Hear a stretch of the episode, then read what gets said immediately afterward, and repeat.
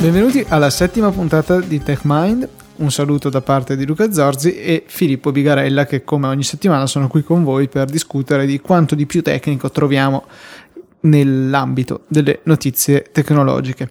Abbiamo un po' di follow up per usare una brutta parola inglese riguardo alla puntata della settimana scorsa, giusto?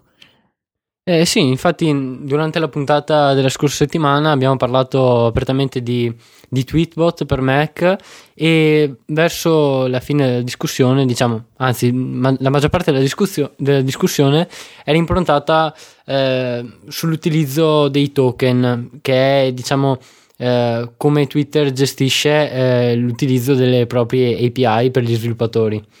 E appunto avevamo parlato anche della pirateria e del fatto che eh, gli utenti cosiddetti pirati eh, di fatto andavano a rubare dei token all'applicazione e quindi danneggiando per primi gli sviluppatori ma anche gli utenti che avrebbero voluto utilizzarla eh, qualora finissero i token a disposizione di Tabbots.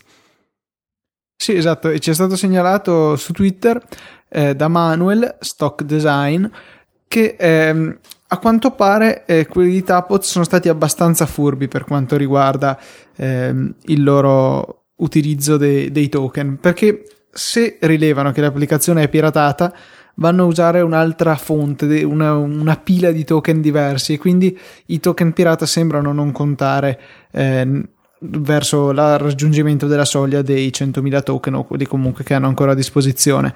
Ci ha mandato uno screenshot eh, in cui si vede eh, due diverse applicazioni mostrate nella lista di quelle autorizzate da Twitter.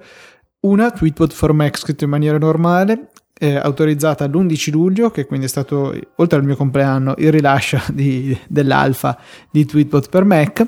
Fate tutti gli auguri a Luca. sì, è, non so, è un po' presto per quello dell'anno prossimo, è un po' tardi per quello dell'anno scorso, per cui vabbè, rimand- segnatevelo sul calendario per l'anno prossimo. E poi c'è una versione con Tweetbot for Mac dove al posto di uno spazio ce ne sono due eh, tra Tweetbot e for e tra for e Mac. E quindi è un'applicazione che da, agli occhi di Twitter risulta distinta e quella, ci dice lui, è la coppia pirata. Per cui eh, sembra che Tapbots abbia trovato uno stratagemma abbastanza intelligente per riuscire a, a permettere ai pirati di usare l'applicazione senza appunto crearsi un danno economico credo che sia una strategia abbastanza furba. Sono riusciti a, dare dei token ai pirati senza toglierli agli utenti.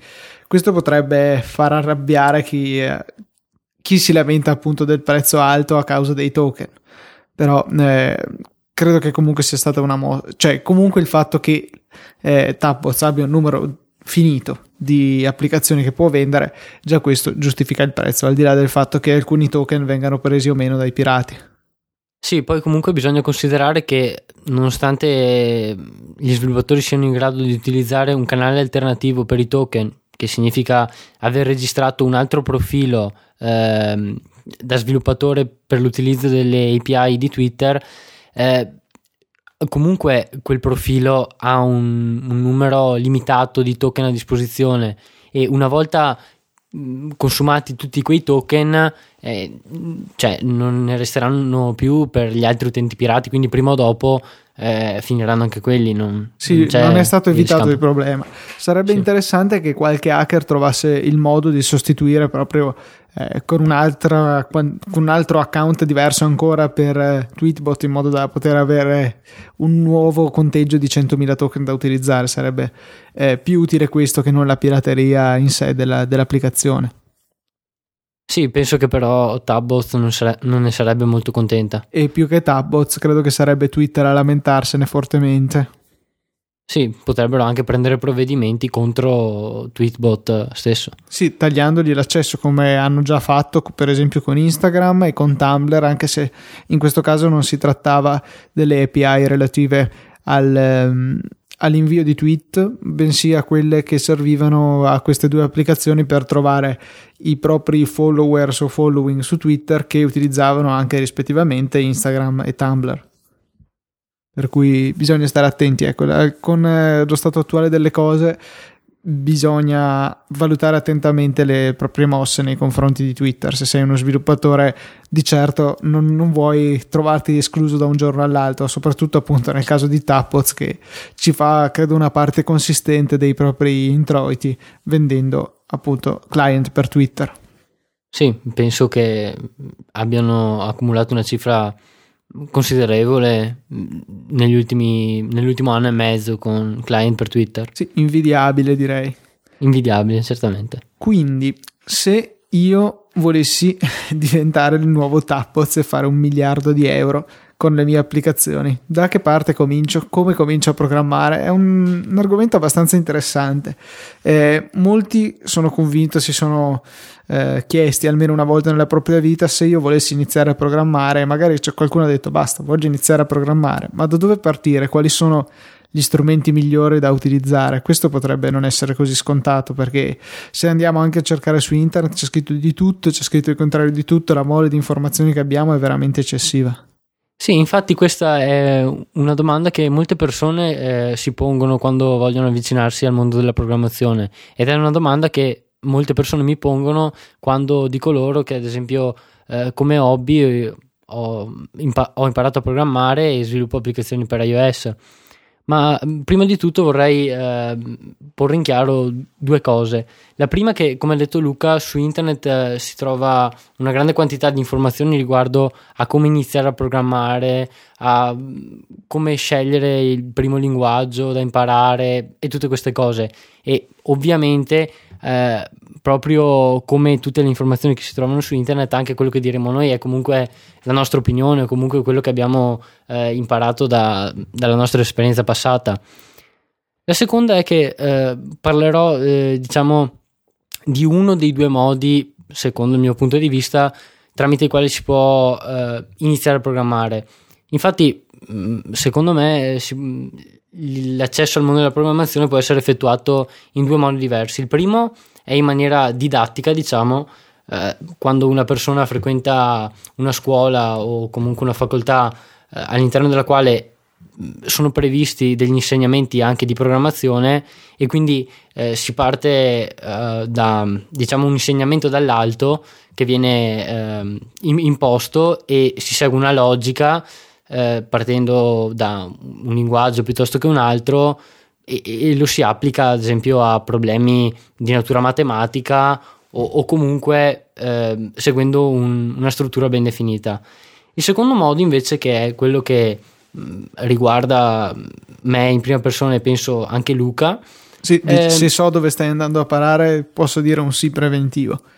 Sì, eh, infatti sai sicuramente dove sto andando a parare, sto parlando del, eh, diciamo, le persone che imparano eh, la programmazione da autodidatti, diciamo, ovvero eh, provando a, a, scrivere i primi programmi, interessandosi a diverse forme della programmazione e, e a diversi linguaggi.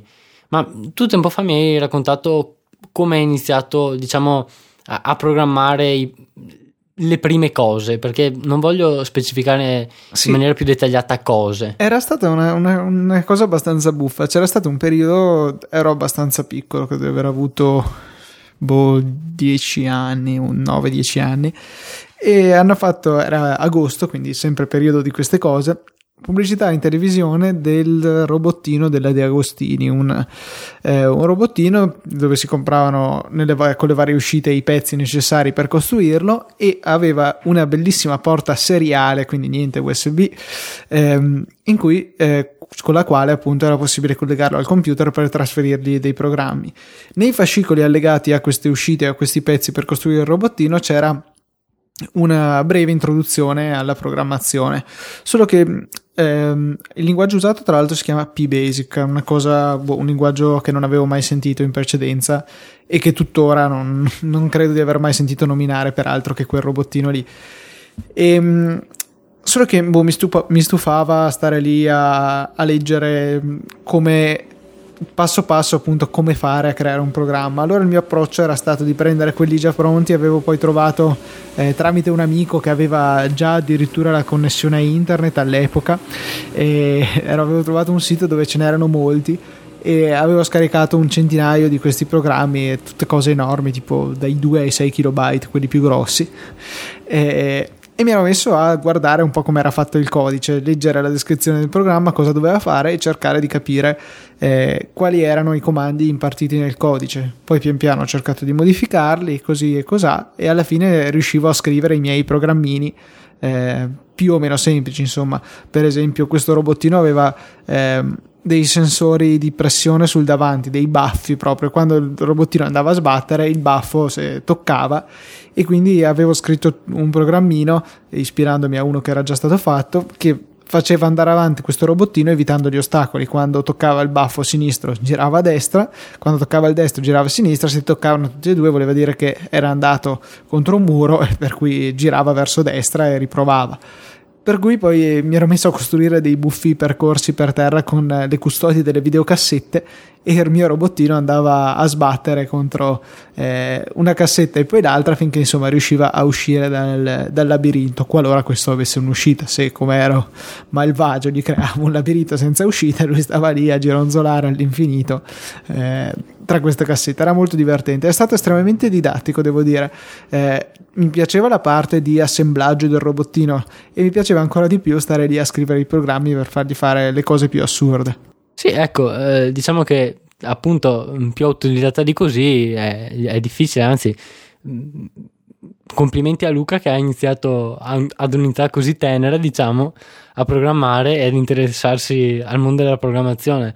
Vedo che sì, mm, penso che l'abbiano capito anche tutti gli ascoltatori. Eri molto appassionato di questo, di questo robottino. Sì. Eh, gli avevi dato anche un nome? Si chiamava. Mm, no, non mi ricordo, sinceramente. Era azzurro, era bellissimo. Mi metterò la foto nelle note. Ecco, ok. Ora cercando di passare a qualcosa eh, di più, più recente per, per non denigrare il racconto di Luca. eh, che comunque sarà ricco e ampio nelle, nei fuori onda. Nei fuori onda, esatto. Che vi consiglio di andare a scaricare, dato che ci sarà anche qualche grassa risata durante la puntata, avvenuta durante la puntata. Ehm, sì, eh, anch'io eh, ho iniziato da autodidatta ad avvicinarmi al mondo della programmazione. L'ho fatto, eh, diciamo, in parallelo con due linguaggi diversi. Il primo è stato Bash, che è un linguaggio di scripting molto diffuso su piattaforma Unix, eh, e mm, invece l'altro è stato appunto, come ben saprete, l'Objective-C. Sì, ovviamente mettendola giù così, un, un qualsiasi programmatore si chiederà ma come ha potuto questa persona iniziare da, da Objective-C, dato che è un linguaggio comunque eh, che presuppone la conoscenza di, di, ba- di, determinate basi e di concetti appartenenti a linguaggi diciamo di, di livello inferiore. Eh, sì, infatti diciamo che il mio approccio all'Objective-C è stato più che altro a tentativi all'inizio.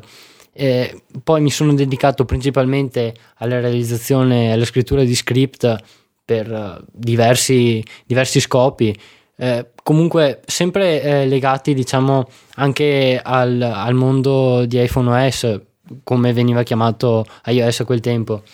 Eh, uno dei tanti script, eh, se non sbaglio, è stato quello per recuperare spazio sul dispositivo andando a cancellare una quantità incredibile di eh, file di sistema eh, riguardanti ad esempio le traduzioni eh, in lingue non italiano o inglese che comunque gli utenti mh, de- della community italiana non, non, non utilizzavano. E, e si sì, riavviavano diciamo, poi i dispositivi dopo tutte queste tue pulizie di primavera? Sì, perché comunque in qualsiasi caso, nonostante la mia inesperienza, eh, se, mi, mi, sentivo che andare a cancellare certi file, come ad esempio i daemon di sistema o, o altre componenti, avrebbero potuto causare dei danni. Forse più per, eh, diciamo, uh, cura del mio dispositivo che per uh, cura di quello degli altri non ho mai provato nemmeno a farlo quindi uh, sì non ho mai avuto problemi derivanti da, da tali script che comunque sì avevano un'utilità molto limitata. No beh ai tempi dell'iPod Touch da 8 giga direi che erano utili. 8 giga finiscono in un lampo Sì, è vero anche quello, ma comunque eh, diciamo che l'utente medio non, eh, non, diciamo, non ha voglia di eh, aprire una shell sul proprio dispositivo e, e andare ad eseguire uno script per guadagnare quei 100-200 mega al massimo. Sì, in effetti Quindi... questo piccolo dettaglio della necessità sì. di aprire la shell effettivamente poteva essere leggermente un punto a sfavore rispetto a magari un'applicazione da aprire sul Mac, sull'iPhone o su comunque dispositivi con iOS diventa tutto più complicato. Eh, comunque, come approccio alla programmazione, diciamo che mi è stato utile anche scrivere script perché mh, mm, si imparano eh, certi concetti che eh, soprattutto riguardanti le piattaforme Unix, che poi tornano utili mh, mm, soprattutto eh, quando, si quando si vanno a sviluppare applicazioni eh, per dispositivi jailbroken dove non si utilizza eh, l'ambiente diciamo bello e pronto di, di Xcode ma bisogna un po' ehm, tirarsi sulle maniche e appunto eh, impostare e, e, mantenere un ambiente di sviluppo eh, composto da, da, vari elementi, compiler, eh, toolchain, headers e, t- e, tutto quello che li riguarda. Sì, quindi decisamente potrebbe, questo non è il modo migliore per cominciare, sicuramente potrebbe essere eh, un po' eccessivo all'inizio. E per cominciare, allora, quali sono, allora, tanto per cominciare, quale linguaggio eh, tu suggerisci e di quali componenti, di quali strumenti abbiamo bisogno per cominciare la nostra avventura nella programmazione? Beh, eh, allora, premettendo che io comunque ho sempre programmato su mm, OS X eh, e, e, iOS, quindi non piattaforme Microsoft, eh, diciamo che il linguaggio che mi sentirei di consigliare eh, ad una persona che vuole avvicinarsi alla programmazione è Python, che è un linguaggio di scripting molto flessibile, eh, ma al tempo stesso molto, molto potente perché eh, è veramente dotato di mm, buone prestazioni ed è possibile trovare una gran quantità di, di esempi eh, di codice online e, e, e anche una gran quantità di mm, eh, moduli eh, cosiddetti modules eh, già scritti che appunto mh, mm, vengono progettati per la realizzazione di determinate funzioni come può essere il parsing di, di contenuti JSON per la comunicazione ad esempio con un server. Mi piace subito o... l'esempio semplice che sei andato a cercare per, per spiegare. Sì. Comunque in pratica sono dei componenti che servono per fare delle funzioni magari leggermente più avanzate senza bisogno di scriverli da zero a mano. Troviamo questi moduli che sono già pronti e incorporano tutte le funzioni necessarie a trattare un determinato tipo di dati o eh, per esempio interagire con una determinata periferica o cose di questo genere. Insomma, senza bisogno di riscrivere tutto da zero, c'è già chi lo ha fatto per noi e noi ne sfruttiamo il lavoro. Sì, ecco, ovviamente l'esempio era un po', diciamo, tirato e non, forse non immediatamente comprensibile, ma appunto sono, come ha spiegato Luca, dei, diciamo un po' dei framework che, che ci consentono di, di facilitare molto eh, alcune, alcuni compiti. Eh, inoltre, sempre mh, restando in ambito iPhone, la, la scorsa settimana è stata rilasciata un'applicazione eh, denominata Pythonista eh, che ci consente di eseguire codice Python, eh, script e mm, eh, sia script che eh, dando direttamente l'input tramite una console direttamente sul nostro dispositivo. E una parola, mm, diciamo, una cosa che vorrei dire riguardo a questa applicazione è che eh, viene mm, distribuita con all'interno diversi, diversi script, eh, uno dei quali è eh, diciamo eh, stato scritto per ehm, tracciare il grafico di, uno, di, alcune funzioni matematiche. E questo è un aspetto che eh, ci porta a parlare diciamo del fatto di come la programmazione possa essere utile eh, non solo appunto eh, fine a se stessa e a, all'imparare la programmazione ma anche ad esempio si può partire a, a programmare con uno scopo come può essere una persona che ovviamente studia matematica a, alla realizzazione di programmi che facilitino il proprio lavoro. Sì, io credo, credo, che sia il tipo di programmazione che dà la maggiore soddisfazione personale, avere un proprio problema e riuscire a risolverlo in totale autonomia e senza andare a chiedere a qualcuno aiuto, se non magari chiaramente cercare su internet qualche risposta ai problemi che si trovano. Comunque senza andare a interagire direttamente con una persona dicendo ma come faccio a fare questo, riuscire a farlo da solo a me dà una soddisfazione incredibile.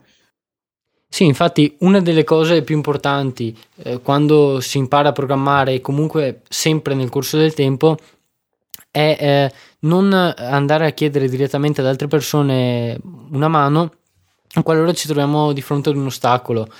Infatti eh, cer- dobbiamo comunque pensare che altre persone prima di noi avuto, possono aver avuto il nostro stesso problema e a- appunto noi eh, grazie a, all'aiuto di siti quali Google e Stack Overflow possiamo documentarci da soli e, e trovare le soluzioni ai nostri problemi in maniera del tutto autonoma questo oltre che a risparmiare il tempo delle altre persone eh, che molto spesso non viene valutato eh, è comunque eh, un ottimo metodo di apprendimento dato che tutte le cose che impariamo eh, da soli diciamo eh, ci restano più impresse nella mente, almeno per me è così. Sì, sì, decisamente. E, e, poi aiuta a identificare bene con precisione il proprio problema, perché spesso il problema, il mio programma non funziona, non è un problema, bisogna capire perché non funziona, perché non si comporta nella maniera attesa e già solo obbligarsi a fare questo passaggio mentale aiuta un sacco, secondo me. Sì, e poi appunto magari eh, qualora troviamo una soluzione, eh, io consiglierei non solo di copiare il codice che, che può essere la soluzione al nostro problema, ma eh, comunque eh, impiegare del tempo per capire come quel codice funziona e come funziona in maniera diversa da quello che avevamo scritto noi, cosa fa di diverso, perché il nostro codice prima non funzionava, tutti questi dettagli che appunto aiutano a, a, a, comprendere meglio il problema che abbiamo di fronte. Quindi conviene decisamente, eh, soprattutto in questa prima fase di eh, apprendimento per prova ed errore, eh, utilizzare un linguaggio di scripting che ci permette di eseguire immediatamente quello che noi scriviamo senza perdere tempo a compilare, che eh, comporta anche delle complicazioni aggiuntive.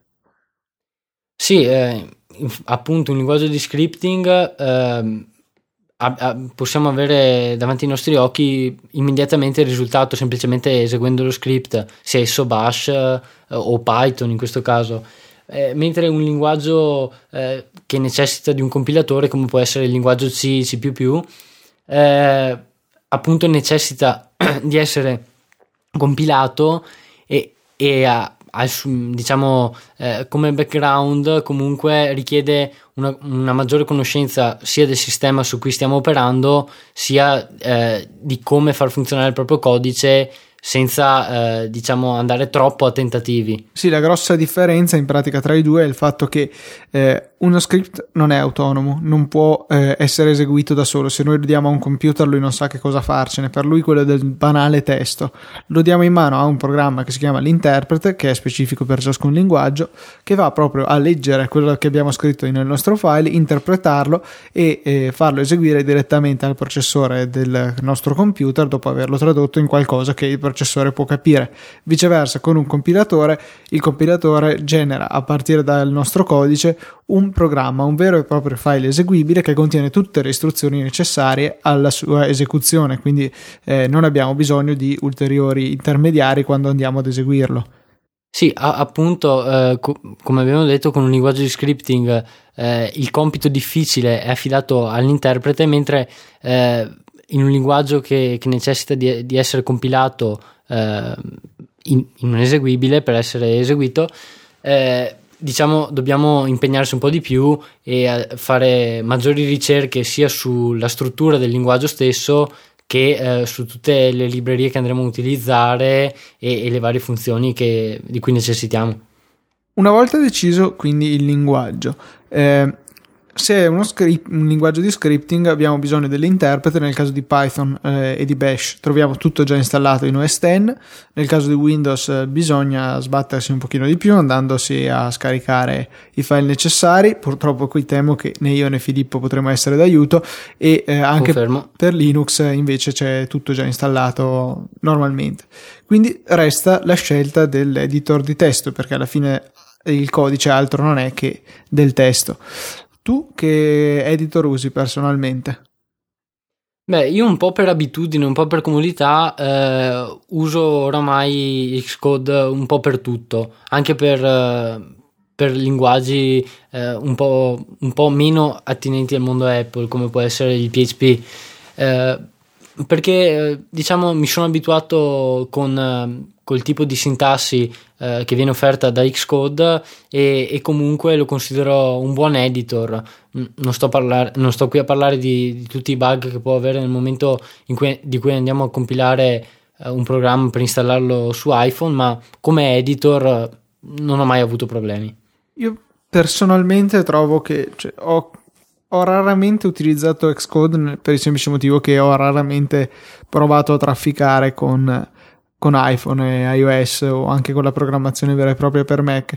Invece per tutte le altre necessità di eh, scrittura di codice in qualunque linguaggio, dall'HTML al PHP passando per Bash, Python e qualunque altra cosa, eh, l'editor che ho scelto per ora è Sublime Text eh, 2 è disponibile per tutte le piattaforme, è abbastanza semplice come grafica, di per sé non, non, ha molti fronzoli e è estremamente estensibile con ulteriori add-on, estensioni, non so esattamente come lo chiami, in JavaScript e è molto personalizzabile. Io mi limito a utilizzarlo proprio come viene fuori dalla scatola, out of the box, per fare una traduzione proprio dall'inglese e mi ci trovo molto bene. L'evidenziazione della sintassi è ottima, eh, l'indentazione del codice viene gestita molto bene perché ricordiamo che una cosa molto importante quando scrivete del codice è scrivere del codice che sia molto ben leggibile e in primis per voi stessi perché quando andrete a rivedere il vostro codice magari dopo qualche mese non avrete più idea di che cosa fa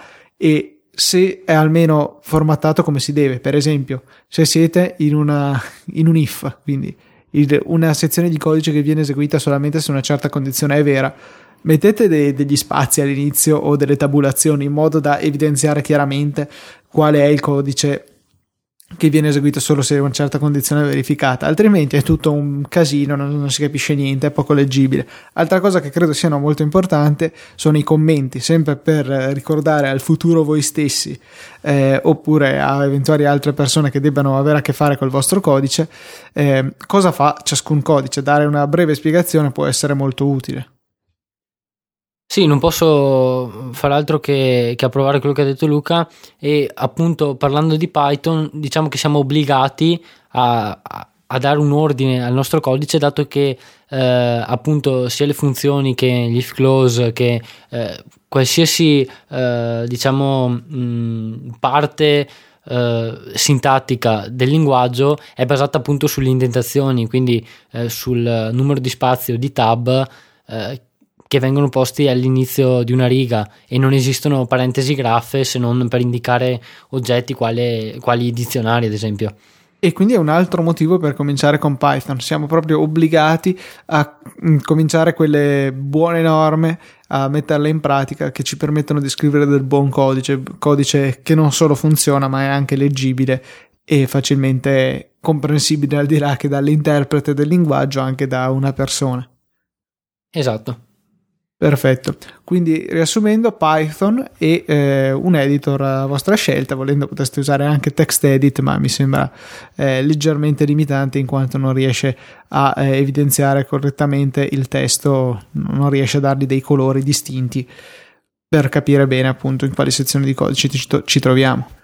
Sì, diciamo che per iniziare eh, consiglio a tutti di, di, utilizzare un editor che comunque eh, abbia l'evidenziazione della sintassi del linguaggio che, che, che stiamo utilizzando perché eh, soprattutto se una persona non conosce il linguaggio eh, aiuta molto sia ad impararlo che a ricordarlo eh, in maniera abbastanza mnemonica certe keyword che vengono utilizzate o ad esempio eh, altre direttive che vengono, che vengono date durante il codice. Perfetto. Eh, direi che questa è stata una panoramica piuttosto interessante sulla programmazione. Sicuramente non è stata esaustiva, però credo che abbiamo toccato i punti più importanti. Se desiderate avere maggiori delucidazioni a riguardo, siamo qui. Eh, TechMind Podcast su Twitter e techmind.easypodcast.it per le vostre email. Detto questo, direi che è il momento dei saluti. L'appuntamento è per la settimana prossima, sempre qui su easypodcast.it nella sezione di TechMind. Ah, altra cosa, mi raccomando, le recensioni su iTunes ci fanno molto piacere. Ciao a tutti. Ciao.